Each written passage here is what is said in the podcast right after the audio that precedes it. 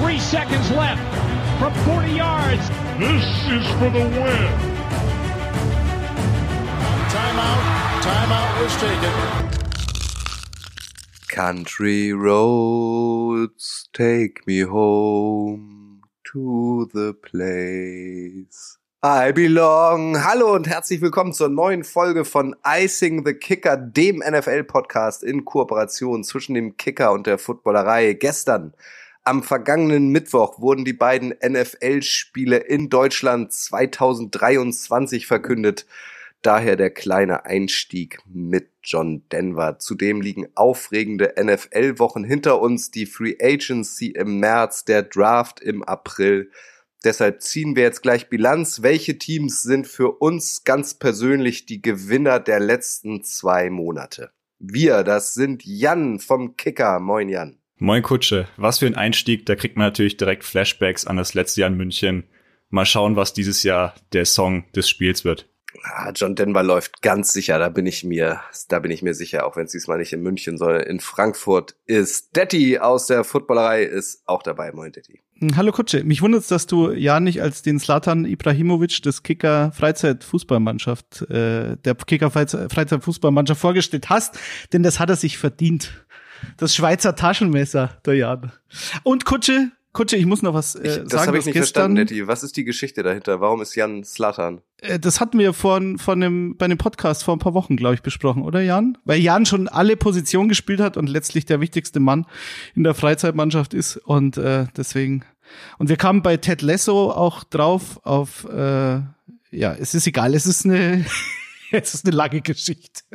Also muss ich direkt reingrätschen, ich bin definitiv nicht der wichtigste Mann. Ich werde halt einfach dahin geschoben, wo gerade äh, jemand gebraucht wird. Ja, Und aber am, am wichtigsten bist du auf der neuen, also sehe ich schon so.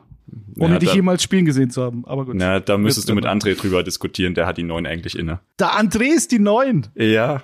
Das überrascht mich. Den hätte ich Falsche jetzt eher so als Neun. Terrier gesehen, auf der sechs oder so. Aber Kutsche, ich habe gestern, du hast ja noch ein paar andere Podcast-Formate und da gibt's einen, der heißt Einfach gemacht, kleine Werbung an dieser Stelle. Äh, Da geht's um alles, äh, außer um Football. Und da hattest du erwähnt, äh, gegenüber Axel, deinem Co-Host, dass dein erstes Musikalbum auf Platte damals äh, Richard Marx war. Und ich bin fast vom Laufband gefallen, weil Kutsche und ich sind ja nur drei Wochen vom Geburtstag getrennt. Auch das Geburtsjahr ist das gleiche. Und jetzt rat mal, was meine erste CD war. CD oder Die Platte? größte Vorbereitungszeit auf diesen Podcast. Die, die längste Zeit war diese CD wiederzufinden. Richard Marx. Repeat Offender. Aber du hattest sie auf stark. CD und nicht auf Platte? ich, das war, ja, meine erste CD war das. Ach so, ja. Ich hatte die auf Platten Platte. hatte ich schon ein paar so. Das- MC Hammer und sowas. Das stimmt aber- übrigens auch nicht so ganz. Also meine allererste Platte war New Kids on the Block, irgendeine Single von denen. Und äh, das erste, Das erste Album. auf Platte, ja, ja. das war Richard Marx. Angelina. Ja. Angelia. Angelia, genau so. Angelia. Ja. Ja. Und Right Here Waiting, das kennt wahrscheinlich Oh jeder. ja, auch groß. Ja, ja, ja, ja. Top. Und War ein bisschen du das off auch, topic, Jan? aber macht ja nichts. Kennst du Richard Marx? Da bin ich raus, da bin ich eindeutig zu jung für. Hat auch nichts mit Karl Marx zu tun an dieser Stelle. Also nur damit Okay. Nein. weißt. Nein, nein, nein. Gut, wie kriegen wir jetzt die Klammer zur NFL? Indem wir euch einfach darüber informieren. Ihr werdet es aber natürlich eh schon wissen. Gestern hat die NFL die zwei Deutschlandspiele 2023 verkündet. Und zwar dürfen wir uns freuen auf das Duell der Kansas City Chiefs gegen die Miami Dolphins in Frankfurt am 5. November und am 12. November an selber Stelle wieder in Frankfurt erwartet uns das NFL-Duell der New England Patriots gegen die Indianapolis Colts. Zwei NFL-Spieler auf deutschem Boden innerhalb von sieben Tagen an einer Stelle. Jan, das wird, glaube ich, ein großes Happening, eine ganze Woche lang in Frankfurt. Willst du dabei sein? Ja, was für eine Frage, natürlich. Ähm, man hat ja noch ein bisschen spekuliert, ob vielleicht ein Spiel in Frankfurt, was ja eh schon fix war, und ein Spiel nochmal in München stattfindet. Äh, ich glaube, das ist Erwatschen für München, dass sie letztes Jahr so einen schlechten Rasen haben. Das haben sie gekippt.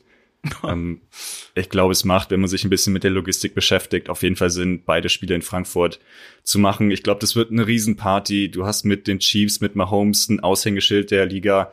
Du hast mit den Patriots natürlich eine riesen Fanbase in Deutschland. Also ich glaube, das werden acht Tage Party durchweg. Ja, ich bin gespannt. Also ist es war doch ein bisschen überraschend, weil ich glaube, die Paarungen, die da zuerst geleakt worden sind, waren ja eher so Richtung Bears gegen Chiefs und Panthers gegen Patriots, glaube ich. Also das kam schon ein bisschen aus dem Nichts, dass die Colts und die Dolphins jetzt in Deutschland spielen, aber wunderbar, vor allen Dingen bei den Colts natürlich vor dem Hintergrund, dass äh, die deutschen Fans eventuell Anthony Richardson sehen, sofern er sich nicht verletzt, gehe ich fast davon aus, weil selbst wenn er zu Beginn der Saison nicht starten sollte und Gardner Minshew spielen darf, wobei der natürlich auch ein geiler Typ ist, den dann mal live zu sehen, ähm, ist das natürlich schon ein Schmankerl.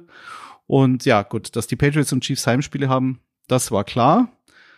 Aber auch Miami ist natürlich gerade mit Mike McDaniel als Head Coach, da freue ich mich jetzt auch schon auf die PKs. Hoffentlich nicht in der Lederhosen.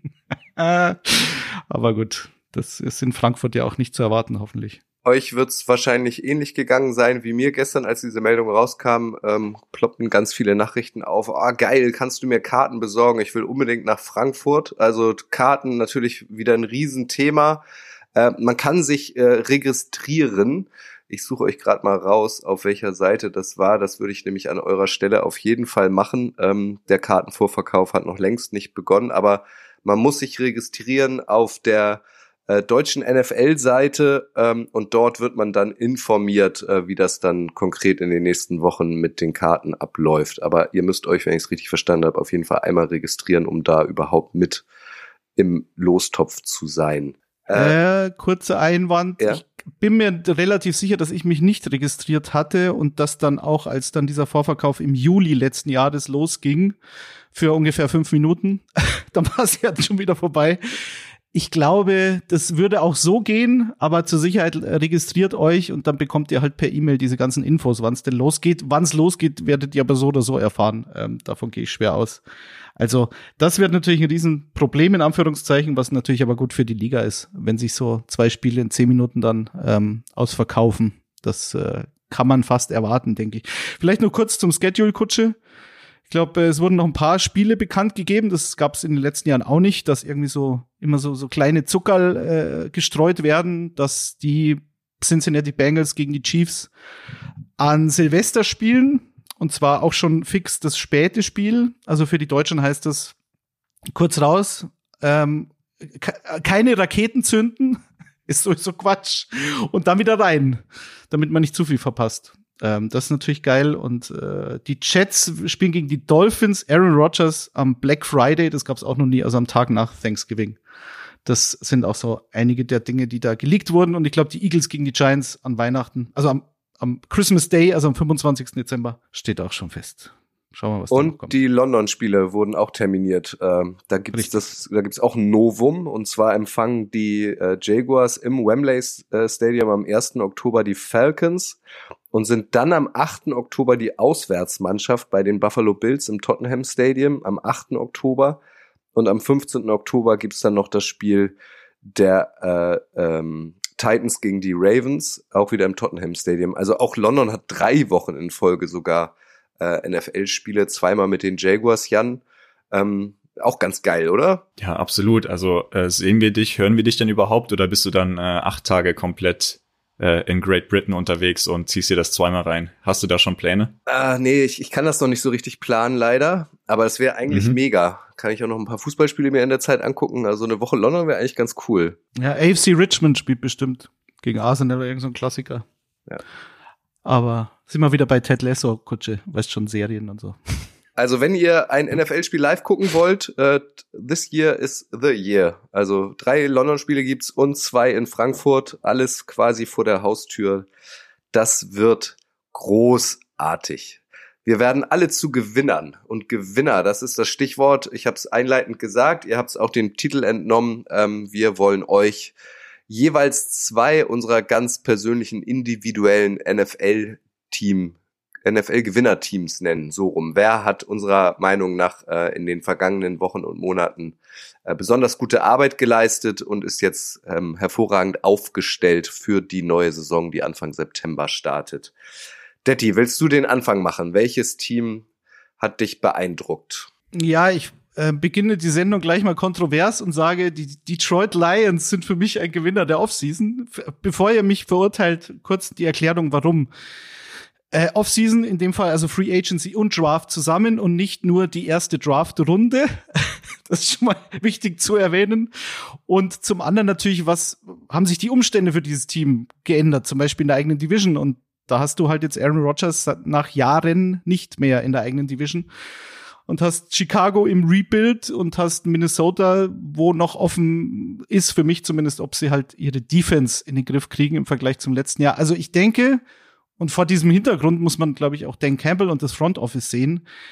Ich glaube, die Lions sehen so eine, eine einmalige Chance, ist vielleicht übertrieben, aber jetzt wirklich mal eine Chance, ähm, Feuer zu machen dieses Jahr und vielleicht sogar die Division zu gewinnen. Und da haben sie in der Free Agency meines Erachtens gut angefangen mit der Secondary, die sie da massiv aufge äh, abgegradet haben und aufgebieft haben.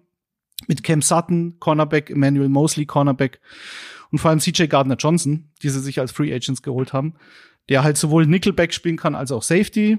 Das war, glaube ich, sehr wichtig, weil du, wenn du vor dem Draft schon mal Needs bedienst, hast du im Draft, und jetzt kommen wir dazu, natürlich die absolute Freiheit zu tun, was du möchtest. Und im Draft haben sich halt dann für Jamar Gibbs entschieden in der ersten Runde. Äh, sehr hoch gedraftet, einen Running Back. Da haben natürlich alle gesagt, wie kann man sowas tun? Vielleicht auch hier nochmal die Erklärung, warum sich da so viele aufgeregt haben. Dieser Value eines Running Backs, so ihn so früh zu, zu draften, ist natürlich äh, im Vergleich zu anderen Positionen geringer. Warum? Weil ähm, du zum einen die und vor allen Dingen die finanzielle Seite hast. Du hast jetzt einen Running Back sehr hoch genommen der jetzt schon, glaube ich, der 18 bestbezahlte Running Back in der ganzen Liga ist. Du hattest in Detroit mit David Montgomery als Free Agent schon einen relativ teuren Running Back dir geholt. Als Ersatz für Jamal Williams. Da könnte man noch sagen, okay, du brauchst jemanden für die Goal-Line, einen Goal-Line-Back, der massig Touchdowns machen wird. Und ich persönlich finde, dass Montgomery ein kompletterer Running Back ist als Jamal Williams. Und dann nimmst du halt den Luxus-Pick an Nummer 12 und holst dir Jamir Gibbs aus Alabama. So. Ähm, einen Running Back vier Jahre zu reiten und ihn dann gehen zu lassen. In dem Fall können sie es sogar fünf Jahre tun, weil er eben First-Round-Pick ist mit dieser Option. Du wirst ihn aber vermutlich nicht verlängern. Oder es wäre wahrscheinlich dämlich, ihn zu verlängern, weil das die Vergangenheit gezeigt hat, dass Running Backs mit Mitte 20 äh, oft schon äh, durch sind. Und wenn du an der Stelle halt einen Offensive Tackle, einen Cornerback, einen Edge Rusher oder einen, einen Quarterback nimmst, gut, da hatten die Lions jetzt meines, äh, meiner Meinung nach nicht so den Need, hättest du halt länger was davon.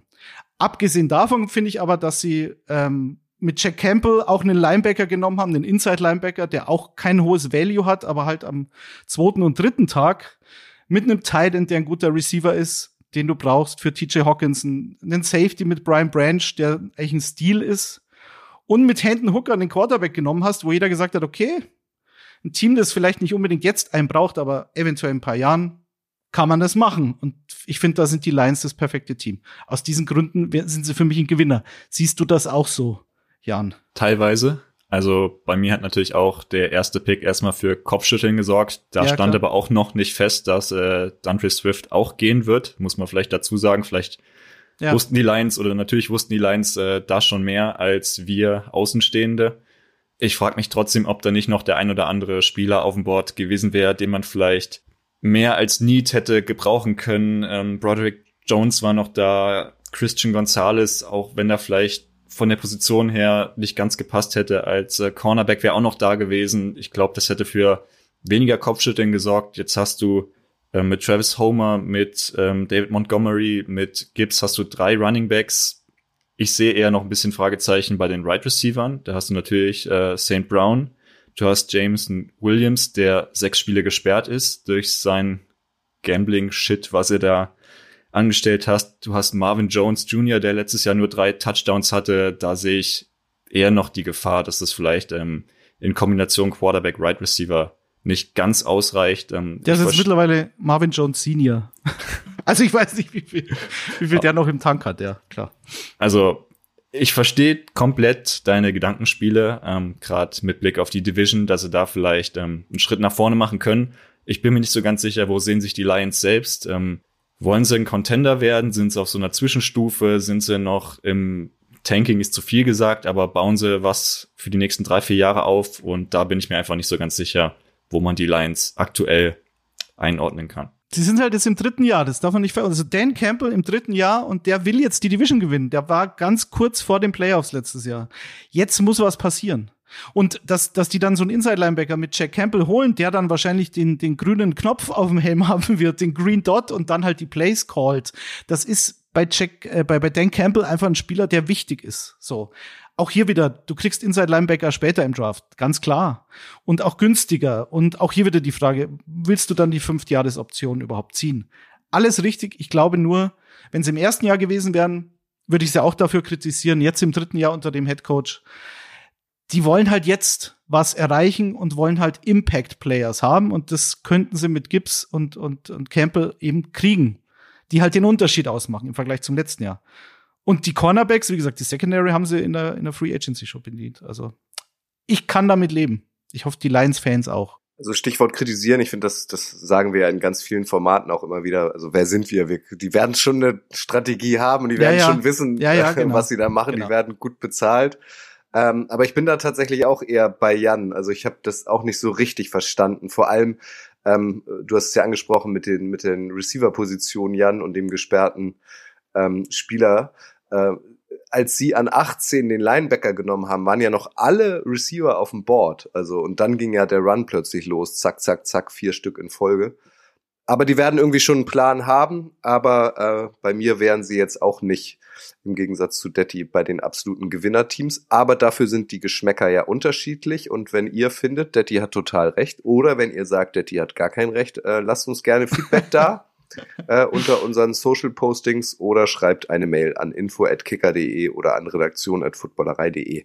Dann lassen wir auch euch zu Wort kommen. Jan, Wen hast du denn auf der Gewinnerseite? Ich habe noch einen ganz kleinen Einwurf, weil ich glaube, bei einem meiner Teams wird es gleich in eine ähnliche Richtung gehen, dass es da ziemlich kontrovers wird. Die Frage ist halt auch, was siehst du als Gewinner der Offseason? Siehst du nur Gewinner, die jetzt komplett im Super Bowl-Fenster sind? Oder sagst du halt einfach, ähm, die haben in der Offseason so viel richtig gemacht, dass an einigen Teams vorbeigehen können, dass in ihrer Division vielleicht mal mehr geht als in den letzten Jahren. Also ich glaube, da ist ähm, auch eine Frage, wie man Gewinner auslegt. Ich habe mich für Zweiteres entschieden. Aber mal sehen, was du jetzt gemacht hast. Alles klar. Dann mache ich mit meinem ersten Team weiter. Ich habe mich für die Philadelphia Eagles entschieden. Ähm, möchte da noch ganz kurz auf das letzte Jahr zurückgehen, weil GM Howie Roseman da bewusst gesagt hat, sie haben letztes Jahr fast keine Vertragsverhandlungen geführt. Sie wollten den Super Bowl Run, sie wollten sich komplett auf das Sportliche konzentrieren und haben da bewusst in Kauf genommen, dass vielleicht der eine oder andere Starter nicht gehalten werden kann, wenn sie halt erst nach der Saison anfangen haben dann natürlich auch den einen oder anderen in der Free Agency verloren. Ähm, Javon Hargrave für 84 Millionen bei den 49ers unterschrieben. Gardner Johnson, wir hatten ihn gerade, ist zu den Lions gegangen, der mit sechs Interceptions geteilter Platz eins der NFL war. Du hast Miles Sanders verloren an die Panthers, der auch knapp 1300 Yards beigetragen hat. Also da haben sie schon einiges ähm, verloren in der Free Agency. Und beide Safeties auch noch. Also neben Gardner Johnson haben sie auch noch Marcus Epps verloren. Und für mich ist der Plan so halb aufgegangen. Hätten sie den Super Bowl gewonnen, hätte man sagen können, okay, alles super, alles richtig gemacht. Und jetzt mussten sie halt in der Free Agency ein bisschen improvisieren und schauen, wie sie die verlorene Qualität wieder reinholen können. Es ist jetzt natürlich nicht alles ein Scherbenhaufen bei den Eagles. Sie haben auch ein paar wichtige Leute zurückbringen können. An erster Stelle würde ich da Jason Kelsey nennen, einer der besten Center der Liga. Vielleicht sogar der beste. Dann könnte man natürlich noch Creed Humphrey mit in die Verlosung mit reinnehmen ganz wichtiger Spieler für den Locker Room. Ganz wichtig, dass der nicht seine Karriere beendet, sondern nochmal als Locker Room Leader mit dabei ist. Sie haben Brandon Graham, sie haben Fletcher Cox, sie haben James Bradbury und auch Darius Slay halten können. Bei letzterem, der hatte Vertrag, aber da sah es eigentlich auch nach Trennung aus, weil er sehr teuer war. Jetzt haben sie seinen Vertrag ein bisschen umgeändert.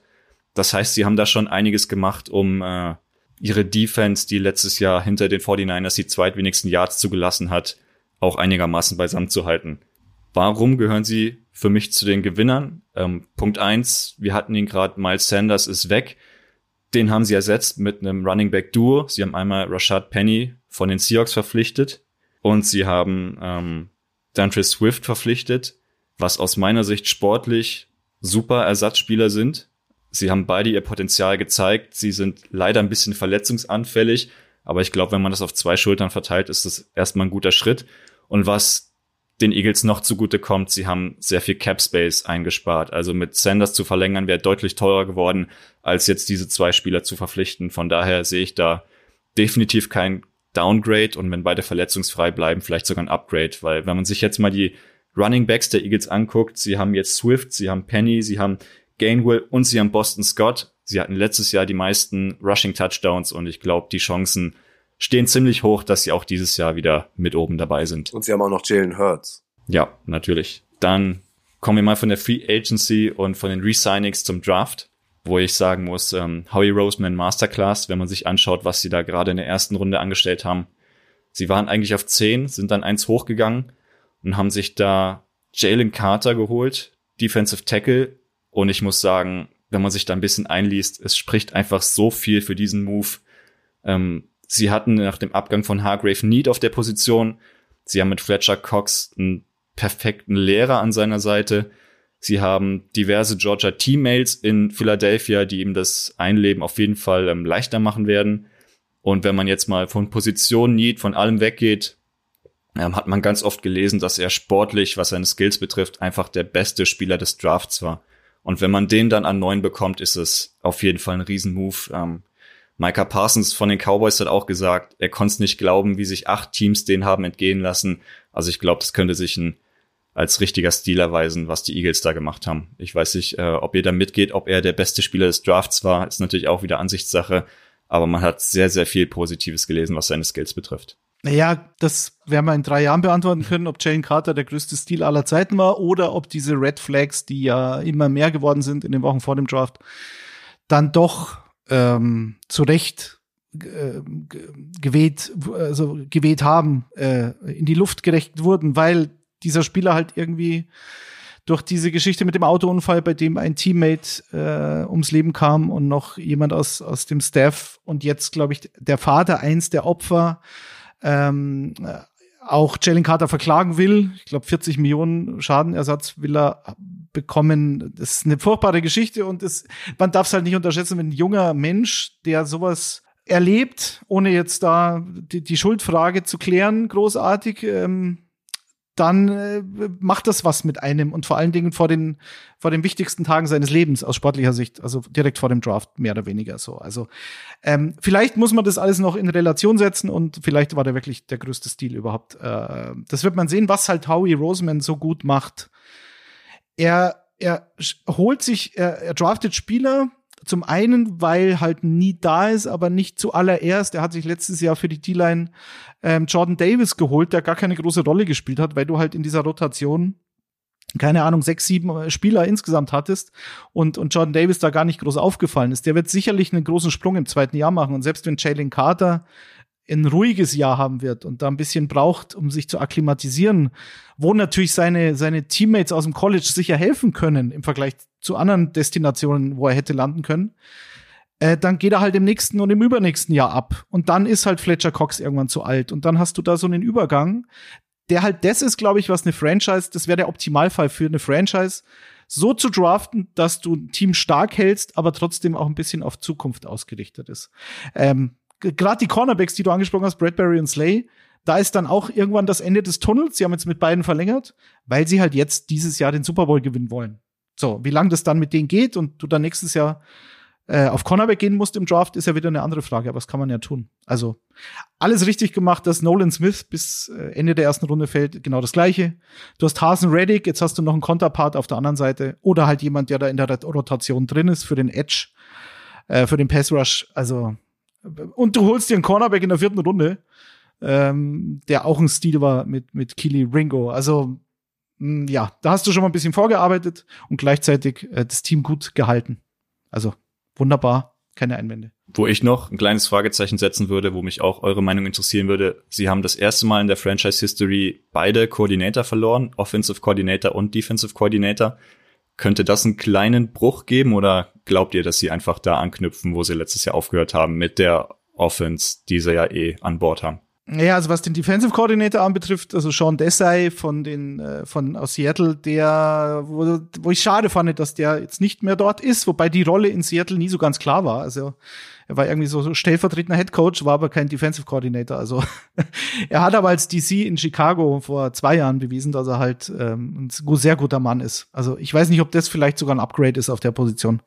Also zumindest was das betrifft, habe ich da auch keine großen Bedenken. Ja, und vor allem, wenn man bedenkt, dass sie in den letzten zwei Jahren fünf Spieler aus der Defense der Georgia Bulldogs geholt haben, die ja per se schon eingespielt sind. Also da kann so ein neuer Defense-Koordinator wahrscheinlich gar nicht viel falsch machen, weil die Jungs sich mittlerweile blind verstehen und gut kennen auf dem Platz und so. Also für mich sind die Eagles, du warst schneller, als wir uns abgestimmt haben, Jan auf jeden Fall gefühlt jetzt der Gewinner. Also super gedraftet, ähm, wie Detti auch sagte, in den letzten Jahren auch schon super Transfers getätigt. Also mit den Eagles wird wieder zu rechnen sein. Vor allem ist die Konkurrenz in der NFC ja auch nicht annähernd so groß wie in der AFC. Also wen haben die da? Die, die 49ers vielleicht noch. Und die haben wir letztes Jahr ja schon im NFC Championship gegeneinander gesehen. Also die Eagles. Mit denen wird zu rechnen sein. Ich übernehme mal an dieser Stelle. Ähm, ich finde, was du da äh, oder, oder gesagt hast, Jan, so von wegen, also wo setzt man die Definition an? Sind es Gewinner, weil sie um den Super Bowl spielen oder sind es Gewinner, weil sie sich verstärkt haben? Ich finde, wie gesagt, beides geht. Die Eagles sind Gewinner, weil sie um den Super Bowl spielen. Und für mich sind die Atlanta Falcons Gewinner, weil sie besser werden könnten ähm, als oder schneller besser werden könnten als gedacht. Also die Falcons waren ja letzte Saison eigentlich schon besser als erwartet. Und wenn man mal ähm, sich das Rennen in der NFC South, also in ihrer Division anguckt, ähm, das ist ja eigentlich so offen wie in keiner anderen Division. Also wer soll denn da den Titel holen, stand jetzt? Die Buccaneers ohne Tom Brady, aber mit Baker Mayfield. Die Saints jetzt mit Derek Carr, aber weiterhin riesigen Cap-Problemen. Oder die Panthers vom First Overall Pick zum ersten Platz. Nein, ich sage, es werden die Falcons sein, weil ich finde, die haben richtig gute Arbeit geleistet in den letzten Wochen äh, um mal ein paar Namen aus der Defense zu nennen, die sie geholt haben. Ähm, Calais Campbell in der Free Agency geholt, ein Veteran, ein Leader für die Defense. Jesse Bates von den Bengals als, als Safety, wahrscheinlich der beste Free Agent Safety, der auf dem Markt war, ist auch erst 26. Bud Dupree haben sie geholt äh, aus Tennessee.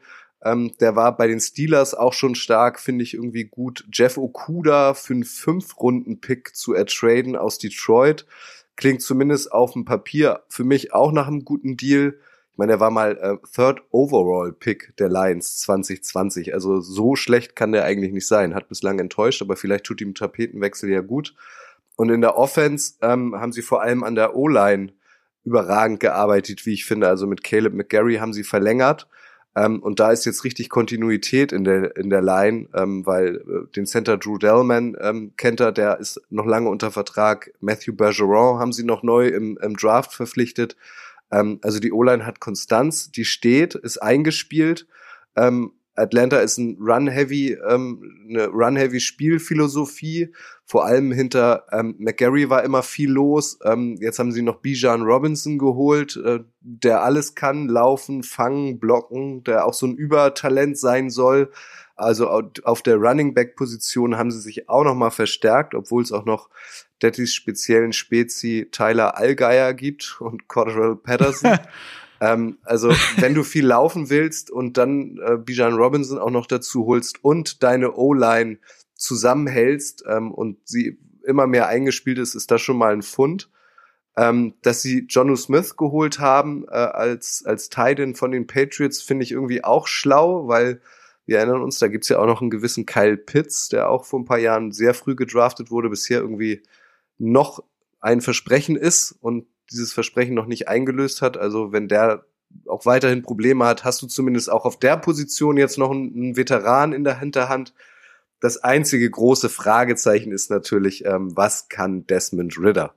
Ähm, weil letztes Jahr Rookie soll jetzt übernehmen. Ich finde seine seine Receiver, sein sein Waffenarsenal mit Drake London, Mac Hollins, Scotty Miller und so, das haut mich jetzt nicht nicht vom Hocker. Allerdings finde ich es halt wieder sehr clever, wenn der wirklich nicht funktioniert haben sie Tyler Heinecke geholt als, als Backup. Ähm, der war schon Starter bei den Commanders, hat auch damals bei den Panthers gute Arbeit geleistet. Also auch da hast du dich irgendwie abgesichert. Und wenn man, wie gesagt, bedenkt, dass Atlanta vor allem viel laufen wird, ist das Passspiel vielleicht nicht so wichtig und ähm, vielleicht hat man dadurch dann auch noch ein bisschen mehr Zeit gewonnen, ähm, Desmond Ritter zu entwickeln. Wie geht's euch? Also Gefällt euch auch, was die Falcons da gemacht haben? Ich, ich finde schon, dass die, wenn man zumindest nur auf die Division guckt, das wird jetzt kein Super Bowl-Contender sein, aber sie haben zumindest eine reelle Chance, ähm, äh, um den ersten Platz meiner Meinung nach mitzuspielen und sich dadurch für die Playoffs zu qualifizieren. Wie seht ihr das? Ja, also ich meine, äh, da haben wir wieder den Elefant im Raum und das war natürlich Bijan Robinson und dass Atlanta da das Team ist, das zuschlägt, das haben wir mit Adrian in der Sendung. Adrian und ich waren uns ja einig, dass Atlanta da heißer Kandidat ist. Äh, da waren wir natürlich nicht die einzigen, aber dass sie es dann tatsächlich machen, das äh, ja, das war halt konsequent und denen ist es halt diese sogenannte Positional Value, ist ihnen halt auch wurscht. Die sagen halt, ja, natürlich nehme ich einen Running Back in den Top Ten, wenn der Typ ein Difference Maker ist. Und natürlich verlängere ich mit Lindstrom einem Guard und mach ihn und gebe ihm unfassbar viel Geld für den Guard, ja, damit ich halt diese O-Line zusammenhalten kann. Und damit mein Head Coach Arthur Smith das macht, was er seit den Zeiten bei den Titans schon gern gemacht hat mit Derrick Henry, ein absolut dominantes Laufspiel aufziehen hinter einer dominanten O-Line.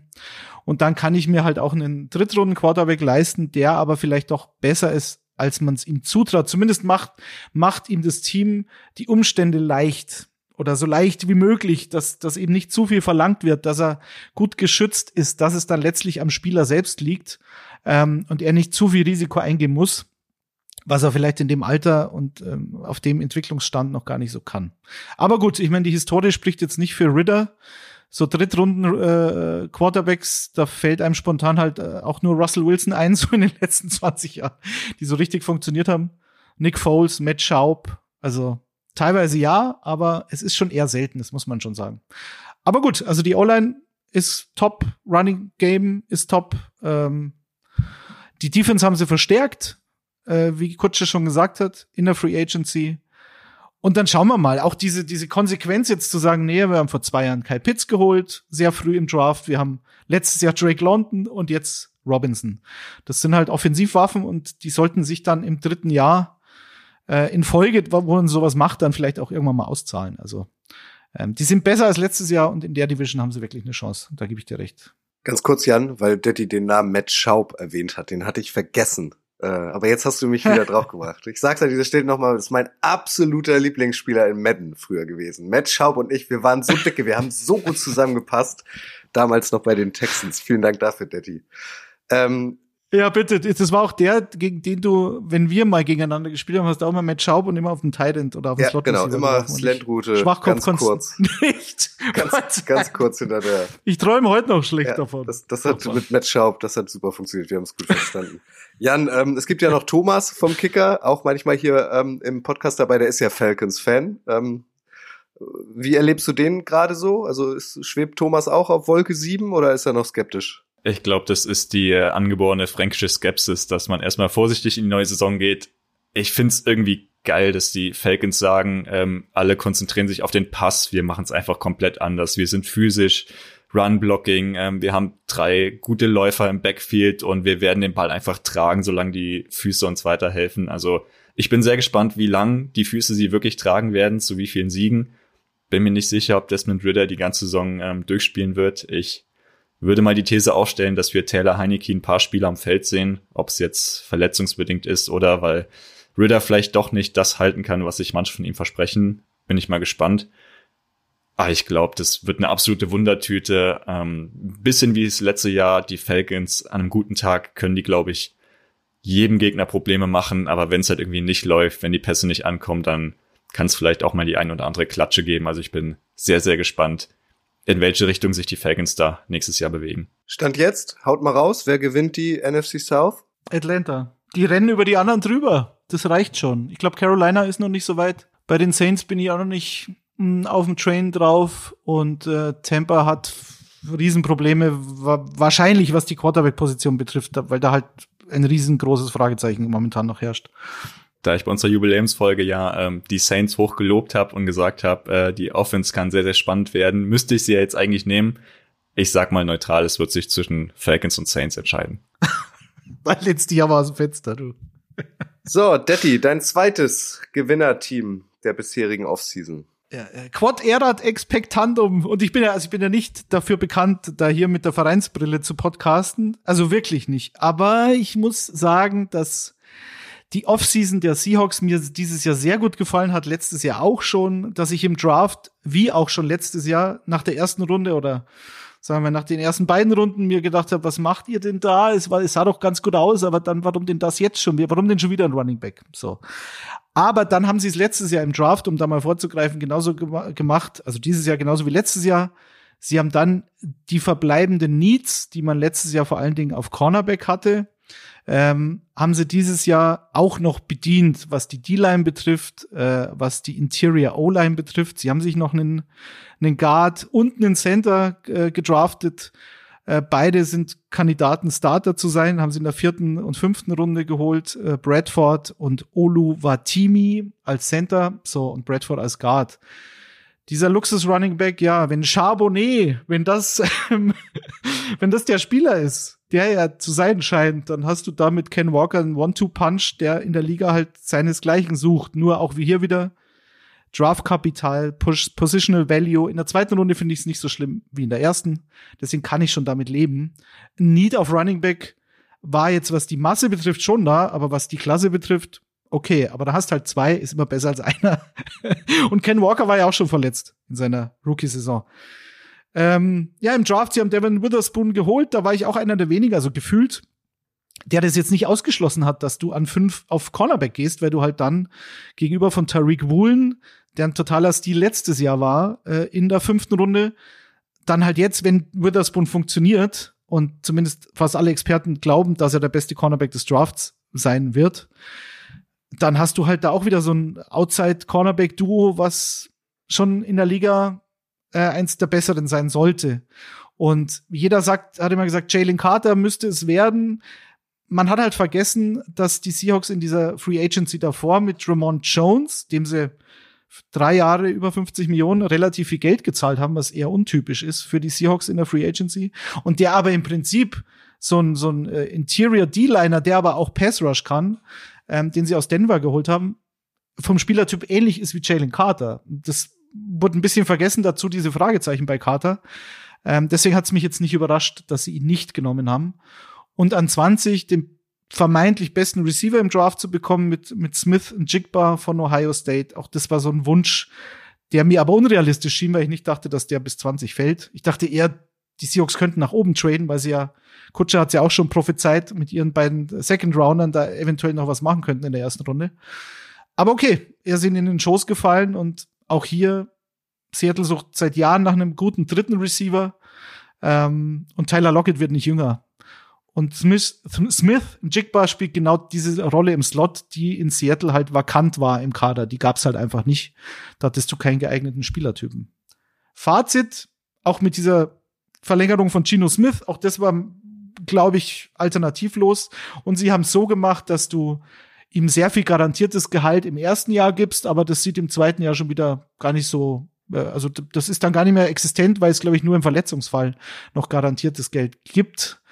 Und ich glaube aber nicht, dass er von der Klippe fällt. Ähm, 2023. Deswegen sollte das schon zumindest solide so weitergehen. Und ähm, sie haben alle Löcher besetzt. Und Jan als äh, Sympathisant hm, der Seahawks, du wirst es wahrscheinlich ähnlich sehen. Du hattest aber Fragezeichen vor der Sendung, ob man die als Gewinner nehmen kann. Also zunächst mal bin ich froh, dass wir an fünf keinen Quarterback geholt haben, was ja auch äh, immer mal wieder im Raum stand. Ich glaube, das wäre auch, wenn ja das Verlangen vielleicht äh, an fünf hoch ist, ähm, glaube ich, wäre es keine gute Entscheidung gewesen. Ich bin da deutlich glücklicher, dass wir uns für einen Cornerback entschieden haben. Charbonnet sehe ich tatsächlich auch nicht ganz so kritisch wie manche, weil die letzten Jahre haben gezeigt, dass ein gesunder Running Back bei den Seattle Seahawks einfach unwahrscheinlich ist. Man hat letztes Jahr gesehen, wie wichtig ein Kenneth Walker dann wurde, als ähm, Penny wieder früh ausgefallen ist.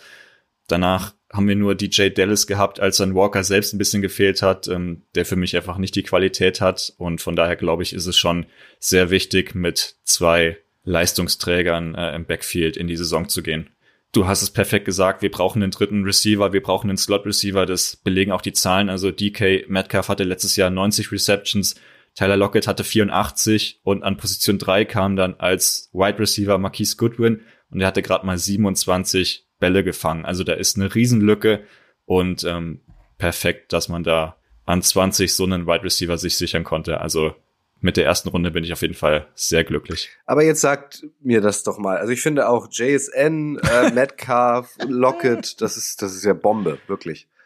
Aber Geno Smith ist ja auch noch da.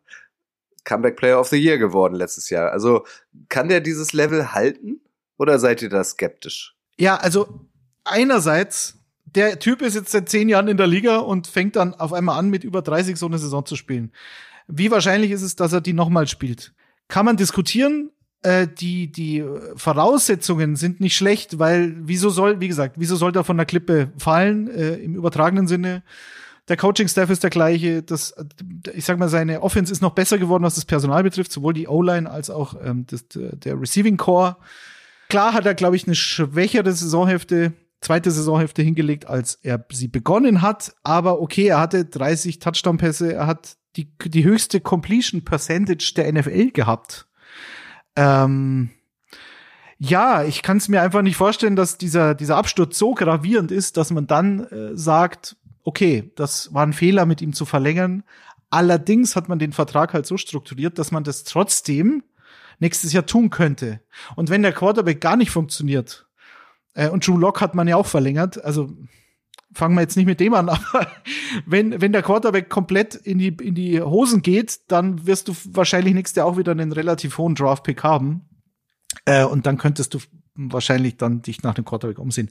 Wie auch immer. Ich glaube es aber nicht. Und ich glaube, dass der Vertrag recht clever gewählt wurde von John Schneider. Also äh, kann ich jetzt nicht groß kritisieren. Und ähm, ja, sie haben halt dann Bobby Wagner noch zurückgeholt, so bei der Free Agency noch, haben Devin Bush. Das sind halt so, Bobby Wagner ähm, gegen den Lauf wird er noch funktionieren.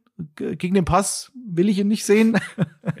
ähm, Jerron Reed war eine, war eine Rückholaktion schon wieder in der D-Line. Ähm, zwei Jahre, knapp elf Millionen.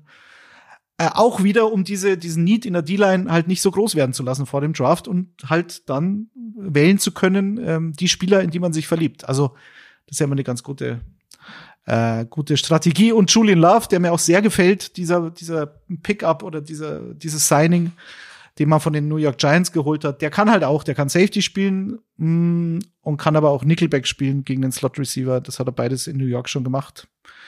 Wunderbar, weil du ja nicht weißt, was mit Jamal Adams ist. Und ähm, wenn, wie es der Teufel will, äh, wird der vielleicht auch mal fit bleiben und, und seinen Vertrag einigermaßen rechtfertigen.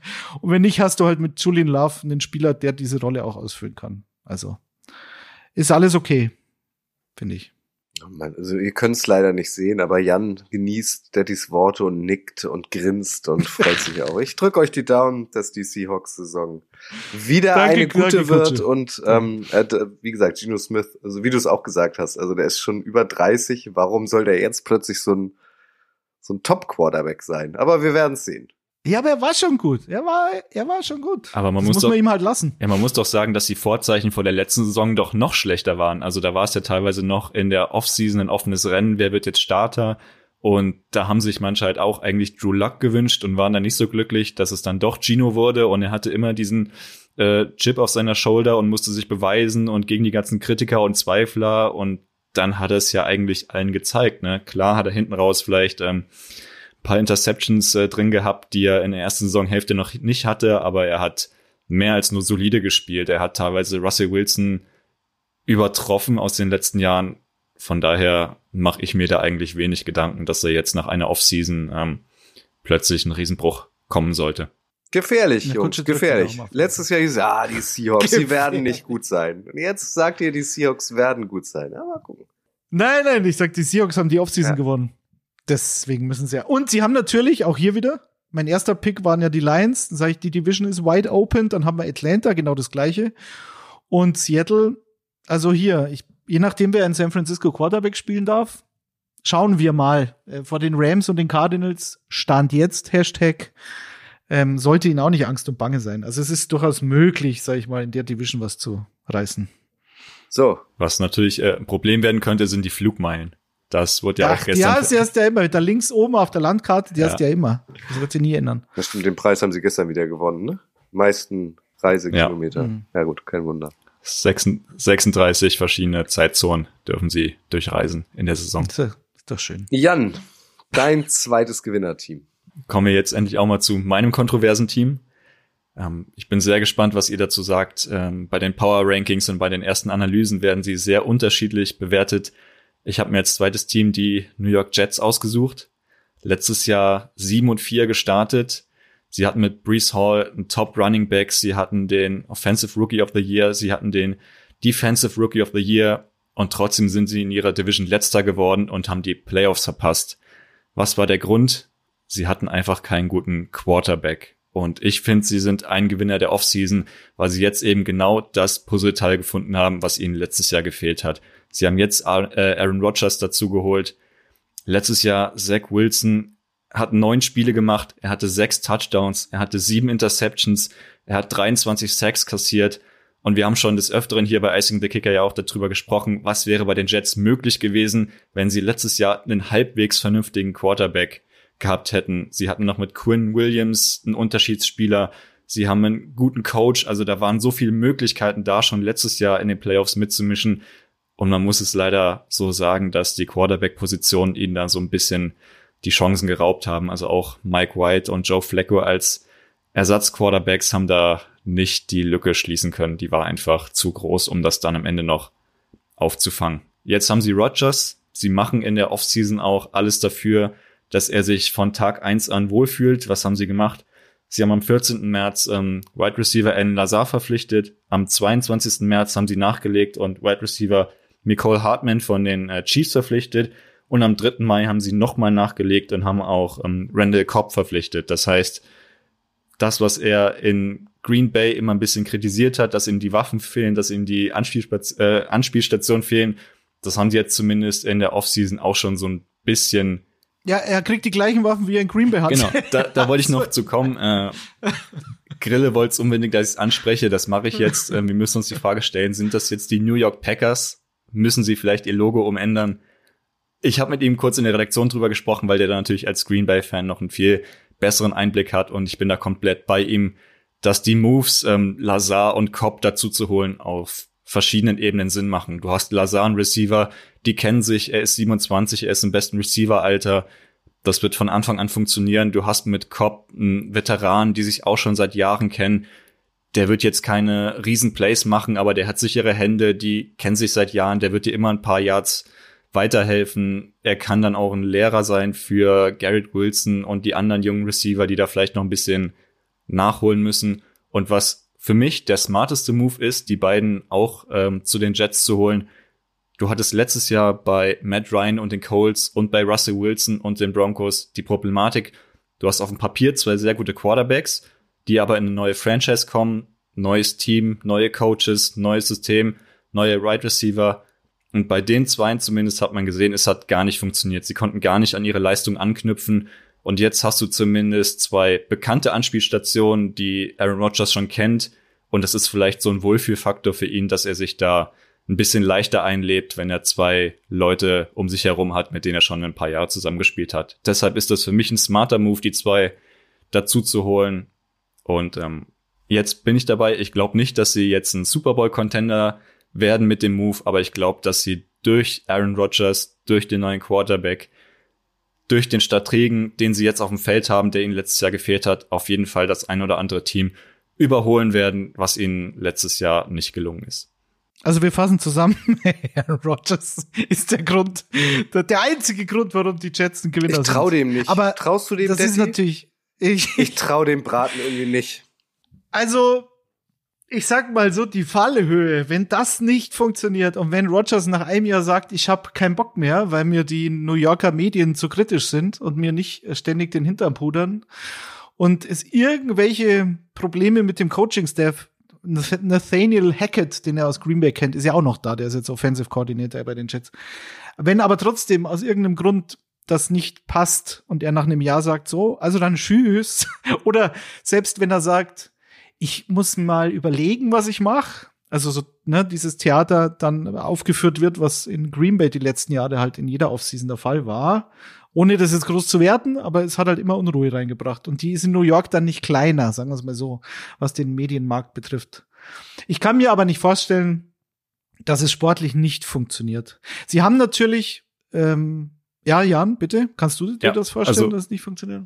ich gehe da komplett mit, was ihr sagt. Ähm, er hat letztes Jahr 26 Touchdowns, 12 Interceptions gehabt. Also er hat letztes Jahr schon gemenschelt und nicht mehr die MVP-Leistungen der Jahre davor gezeigt. Aber wenn ich mir halt überlege, menschelnder äh, Aaron Rodgers oder ein Zach Wilson, ist das für mich immer noch ein Riesenunterschied und einfach ein Upgrade, selbst wenn er vielleicht ähm, mit 39 nicht mehr ganz das Niveau der Jahre davor hat. Er ist auch Welten besser als Zach Wilson, von daher ähm, kann ich mir eigentlich nicht vorstellen, dass das jetzt äh, schlechter oder gleich neutral bleiben wird. Und ein bekannter Football-Moderator würde jetzt an dieser Stelle sagen, und genau das ist der Punkt.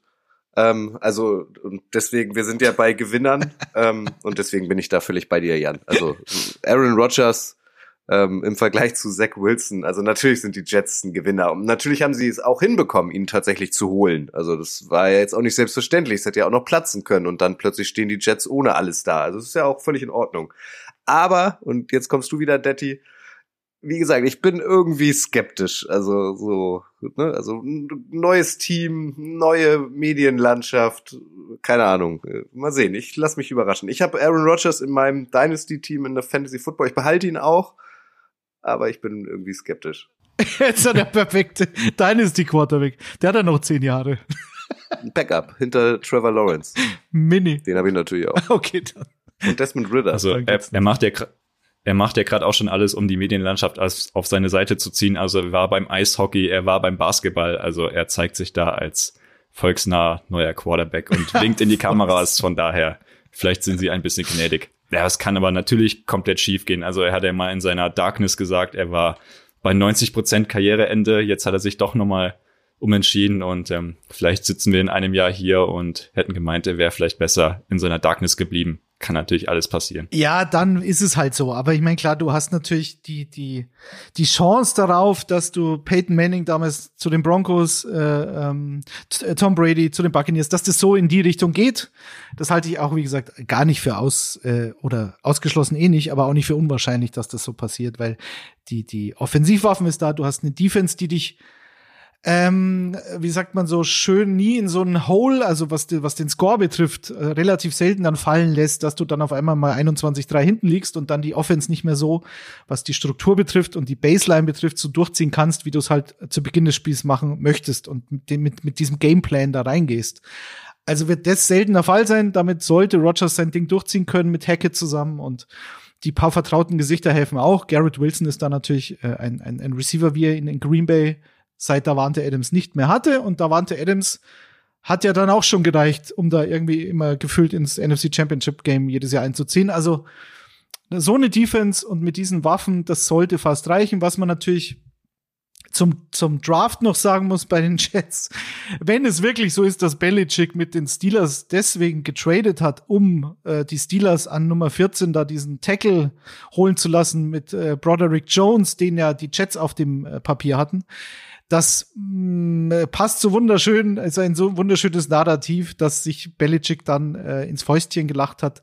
Andererseits fallen natürlich die Patriots dann an Nummer 17 und an Nummer 16 holt sich Washington den Cornerback und da hätten die Patriots ganz schön viel Glück gehabt, dass dieser Cornerback halt äh, nicht Christian Gonzalez heißt. Also das wäre so ein Imperator-Masterplan gewesen, zu wissen, dass Washington den anderen Cornerback nimmt, als den, den ich mir dann an Nummer 17 vorstelle. Also halte ich auch für ein bisschen unwahrscheinlich.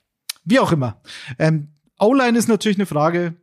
Max Mitchell war ein Pick letztes Jahr, kann der Right Tackle spielen. Dwayne Brown ist jetzt, glaube ich, auch schon 38. Also Dwayne Brown und Aaron Rodgers ist, äh, sind zusammen fast 80 Jahre alt. ähm, Billy Turner gibt's da noch. Also wir werden sehen. Mackay Beckton ist angeblich so dünn und so fit wie noch nie. Vielleicht ist dieser Need oder dieses, äh, dieses Fragezeichen gar nicht so groß. Mal sehen. Ja, Kutsche. Ich habe Komm, wen, wen ich hast du auch noch einen, ähm, und zwar die Ravens. Ich finde die, die Free Agency der Ravens war ja nun nicht unbedingt spektakulär und nicht unbedingt bestimmt durch große Signings. Da hat sich ja alles um Lamar Jackson gedreht. Bleibt er, geht er, wenn er bleibt, mit oder ohne den Tag. Das hat sich gezogen, das hat irgendwie auch genervt. Aber hey, die Geduld hat sich gelohnt. Wir wissen es alle, er hat einen neuen Vertrag bei den Ravens unterschrieben, ist Stand jetzt der bestbezahlte Quarterback aller Zeiten in der NFL. Ja, er ist verletzungsanfällig, aber ja, wenn er ähm, das vielleicht in den Griff bekommt, ähm, dann hast du die wichtigste Position im American Football erstmal über Jahre geschlossen.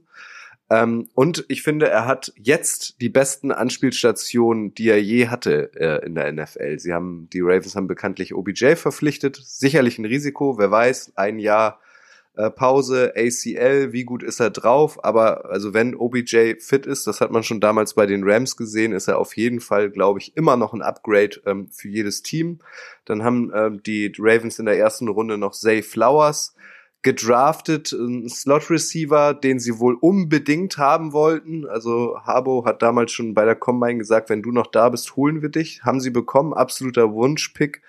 Und plötzlich sieht der Receiver-Raum der Ravens, finde ich, ich habe das auch schon mal in einer Footballerei-Sendung gesagt, ähm, wie ein Top-5-Raum aus. Also mit OBJ, mit Rashad Bateman, mit Devin Duvernay, mit Nelson Aguilar, der ja auch noch gekommen ist aus New England ähm, und der den neuen ähm, Receiver-Coach der Ravens, Greg Lewis, kennt aus gemeinsamen Zeiten in Philadelphia.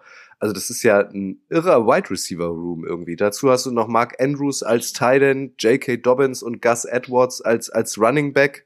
Also eine traditionell gute Defense, die die Ravens schon immer stellen gefühlt, ähm, haben jetzt plötzlich auch eine explosive Offense.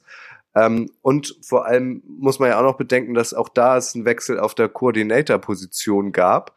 Ähm, Greg Roman, eher lauflastiges Konzept, Konzept ist weg. Und äh, Ted Monken, ähm, neu von, von den Georgia Bulldogs, also auch zweimaliger College-Sieger, ähm, steht eher für ein passlastiges Konzept. Also ich glaube, da da passiert gerade sowas bei äh, den Ravens wie ein, wie, wie nennen, jetzt fehlt mir das Wort, wie eine neue Identität. Also es ist nicht mehr nur die starke Defense, sondern plötzlich stehen sie auch für eine, für eine starke Offense. Also ich freue mich jetzt schon auf die Duelle zwischen den, zwischen den Ravens und den Bengals. Das wird, glaube ich, das wird Spektakel pur und die, die Defense, das haben wir ja auch nicht vergessen, Rokan Smith haben sie noch geholt während der letzten Saison in einem Trade. Ähm, auch da haben sie im Draft nochmal ähm, die Linebacker-Position irgendwie gezielt äh, äh, angenommen mit Trenton Simpson. Und äh, Rock Yazin, darf man auch nicht vergessen, einer der geilsten Namen in der NFL. Äh, den haben sie neu ja, geholt ja, von ja, den Raiders, wird wahrscheinlich auch gleich starten. Also ich weiß nicht, wie es euch geht, aber ich finde, also die Ravens sind für mich definitiv auch ein Gewinner. Ähm, vielleicht nicht unbedingt ein Super Bowl-Gewinner, aber die können in ihrer Division ähm, mit den Bengals zusammen meiner Meinung nach ein Wörtchen mitreden und dann, wenn, wenn, wenn, wenn, wenn, wenn Lamar Jackson mal verletzungsfrei bleibt, definitiv auch weit in den Playoffs, in den Playoffs vorstoßen. Was meint ihr? Also diese Division an sich, ich glaube nämlich auch nicht, dass die Browns und die Steelers schlechter geworden sind ähm, in der Offseason. Also das ist, glaube ich, ziemlich, ziemlich heiß. Ähm, klar, AFC. Es ist was, also was in der AFC, auch was die Aaron Rodgers Thematik betrifft. Ähm, was ich vorhin noch sagen wollte bei den Jets und was ich auch zu meinem Nachbarn, der ja großer Jets-Fan ist, immer sage, das Entscheidende an diesem Move ist, die Jets sind wieder relevant. Und nach zwölf Jahren nicht in den Playoffs zu sein und einfach egal zu sein. Es gibt nichts Schlimmeres in der NFL als Team, ähm, wenn du egal bist und du keinen interessierst. Und das ist das Wichtigste. Ob das dann auf die nächsten drei Jahre funktioniert und sie tatsächlich in so einem Super Bowl nahen Fenster sind oder ob sie sich nur in Anführungszeichen für die Playoffs qualifizieren.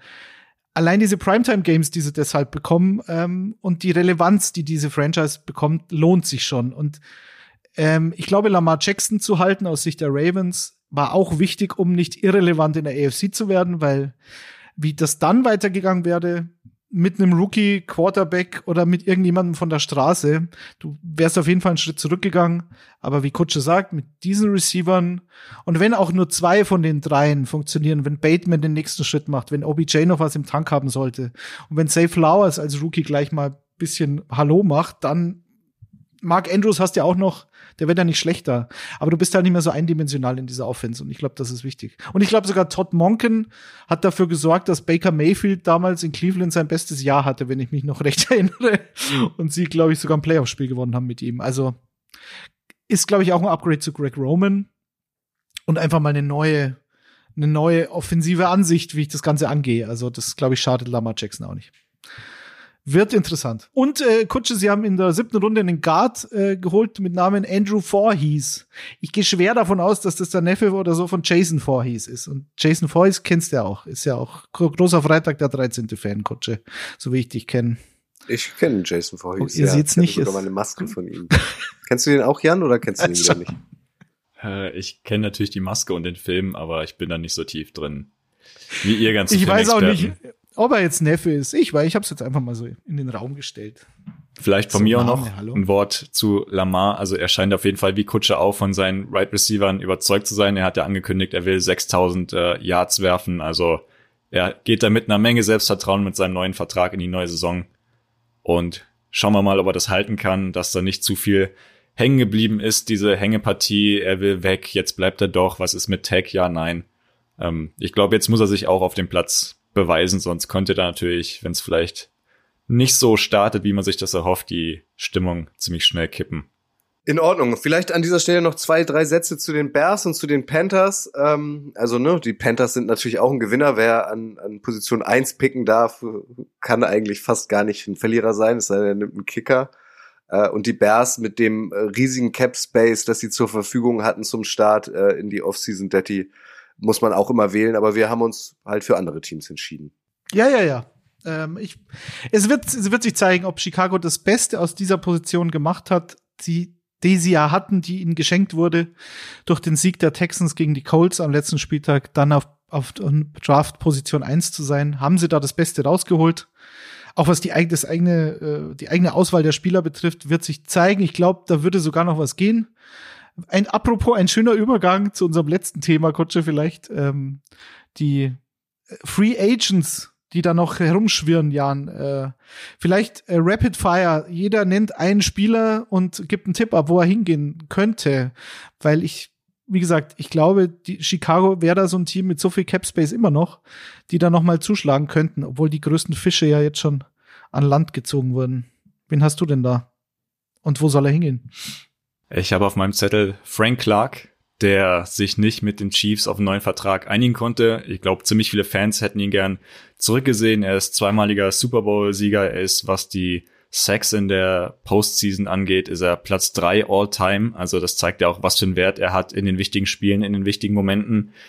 Er war ihnen dann zu teuer. Sie konnten ihn nicht halten. Ich glaube, er könnte zu den Browns passen.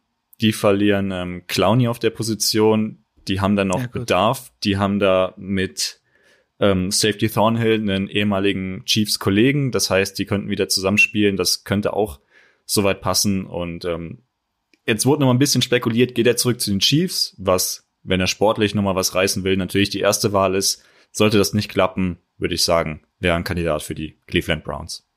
Für wen habt ja, ihr euch entschieden? Oder möchtest wobei, du da noch reingrätschen? Ja, ich will nur bei den Browns. Ich glaube, bei den Browns spielt doch Okbonaya Okoronkwo, einer meiner Lieblingsspieler. Der ist der unter dem Radar. Der war erst bei den Rams und äh, Rotationsspieler, dann war er in Houston. Da auf Houston schaut sowieso kein Mensch. Also Okoronkwo, die brauchen, die brauchen Frank Clark überhaupt nicht. Auch völlig ähm, ohne, völlig ohne Vereinsbrille. Er könnte natürlich auch zurück zu den, zu den Seahawks. Ja, ne? ganz klar. Ganz ja, Frank Clark. Wieso nicht? Aber mir reicht es jetzt mit diesen Leuten, die da zurückkommen. Das ist ähm, so aufgewärmte Liebe ist doch auch Quatsch meistens. Ähm, ja, ich habe auch einen äh, Pass-Rusher. Ich habe Yannick Ngakwe, äh, der letztes Jahr noch bei Indianapolis war. Ein Söldner vor dem Herrn, äh, ähm, wird jetzt 28 oder ist in der Saison 2023 wieder 28 sein. Hatte fast 10 Sacks letzte Saison. Ist ein Pass-Rush-Only-Spieler. Das heißt, gegen den Lauf gibt er dir nicht so viel, aber gut, ähm, es, es wird interessant, wo er hingeht, wenn er jetzt aufs Geld schaut und wenn man als ein Spieler als, als Söldner bezeichnet wird und der hatte jetzt fünf Teams in vier Jahren. also ähm, so richtig treu ist er nur Jacksonville geblieben, die ihn gedraftet haben. Da könnte er natürlich hingehen. Er könnte, wie gesagt, nach Chicago gehen. Ich glaube, so ein Pass-Rusher, ähm, obwohl sie die D-Line in der Free Agency auch verstärkt haben, aber mh, hm, jemand, der wirklich, ähm, der hat 20 forcierte Fumbles in seinen sieben Jahren in der NFL, das ist relativ viel. Der könnte funktionieren. Und die Frage ist aber halt, wie viel Geld will er haben? Wenn er so zwischen 11, 12, 13 Millionen haben will für einen Situations-Pass-Rusher, sagen wir es mal so, ähm, nur bei offensichtlichen Passing-Downs, dann ist es halt fast ein bisschen viel. Aber deswegen ist er ja jetzt noch Free Agent. Das hat ja alles seinen Grund.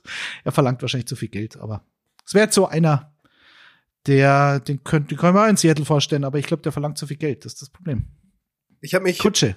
Du alter Fantasy-Footballer, mhm, wen ich hast du mich für Zecke Elliott entschieden, Ezekiel Elliott, ähm, ja, weil ich finde vor allem so den den Running Back Markt, da kann noch glaube ich einiges passieren. Es gibt ja Trade Spekulationen um Delvin Cook von den von den Vikings, um Joe Mixon von den Bengals, auch um Derrick Henry von den Titans. Also ähm, sind alle drei nicht mehr die jüngsten äh, und wenn und und vor allem teuer in 2023. Also wenn da was passiert, wenn die irgendwie ein neues Team finden, kann ich mir schon äh, vorstellen per se, dass dann natürlich äh, Zeke Elliott ähm, eine eventuell günstigere Alternative für die abgebenden Teams sein könnte.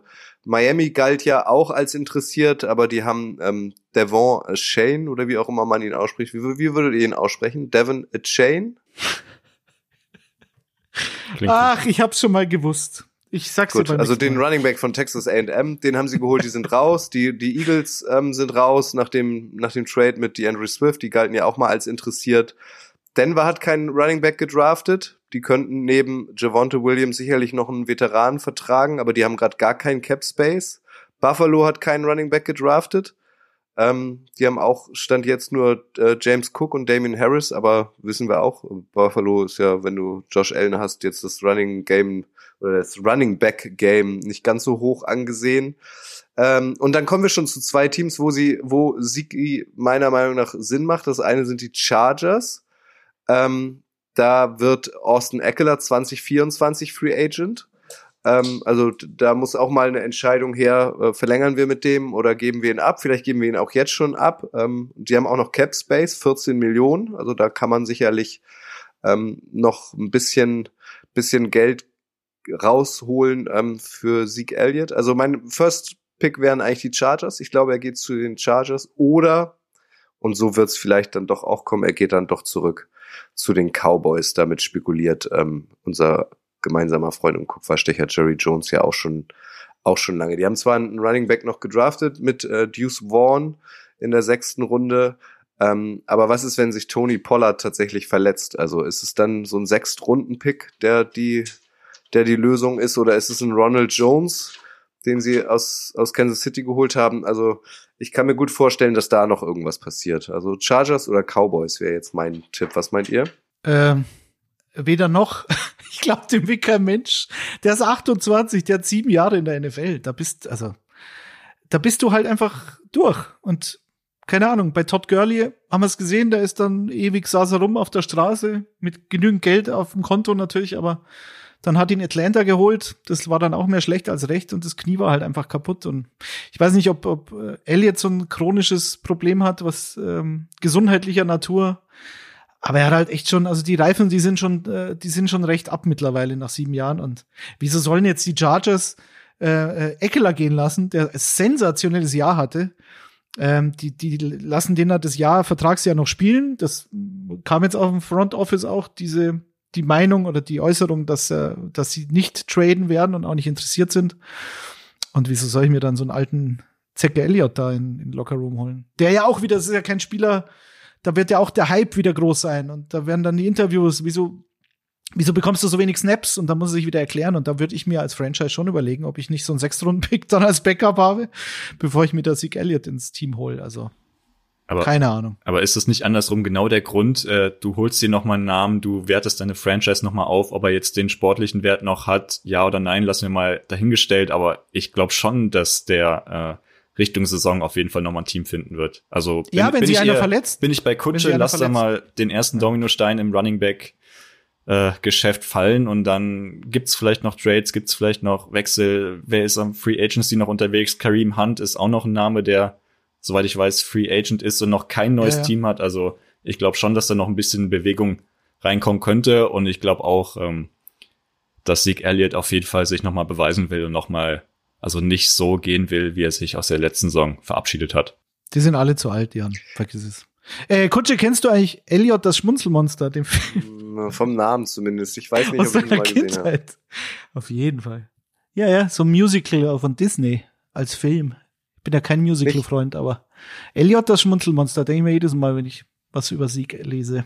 Egal. So ein Drache der immer, der immer husten muss und dann kein Feuer rauskommt. So. Was glaubt ihr denn, wo ein Frank Clark hingeht oder wo ein Ziki Elliott hingeht oder wo ein Yannick Ngwakwe hingeht oder, oder, oder. Es gibt ja noch ein paar prominente Free Agents. Ähm, wir stehen auf Feedback. Wie gesagt, äh, lasst es uns wissen oder äh, genauso, wenn ihr Fragen habt, spezielle Fragen zu Spielern, zu Teams, ähm, zu Jans Vorliebe, ob er nun als falscher Neuner spielt oder nicht. Also schickt uns eine Mail an äh, info@kicker.de oder an redaktion@footballerei.de und dann seid ihr Teil dieses Podcasts in der nächsten Folge. Die erscheint am 25. Mai. Also heute in zwei Wochen. Ähm, vielleicht seid ihr ja dann auch ein Teil davon. Detti, Jan, ich entlasse euch jetzt. Sava. Football is live, Jan. Absolut. Also hat mir sehr viel Spaß gemacht. Ich finde, heute sind wir alle Gewinner. Äh, wir gehen mit versöhnlichen Worten hier raus. Bin sehr gespannt, welche Prognosen eintreffen, wo die Free Agents landen und vielleicht sind wir in zwei Wochen schon ein bisschen schlauer, wo Sieg unterschrieben hat. Nirgend. Vielleicht singe ich in zwei Wochen auch wieder für euch zum Einstieg. Mal gucken. Ja, bitte. Ich bitte darum.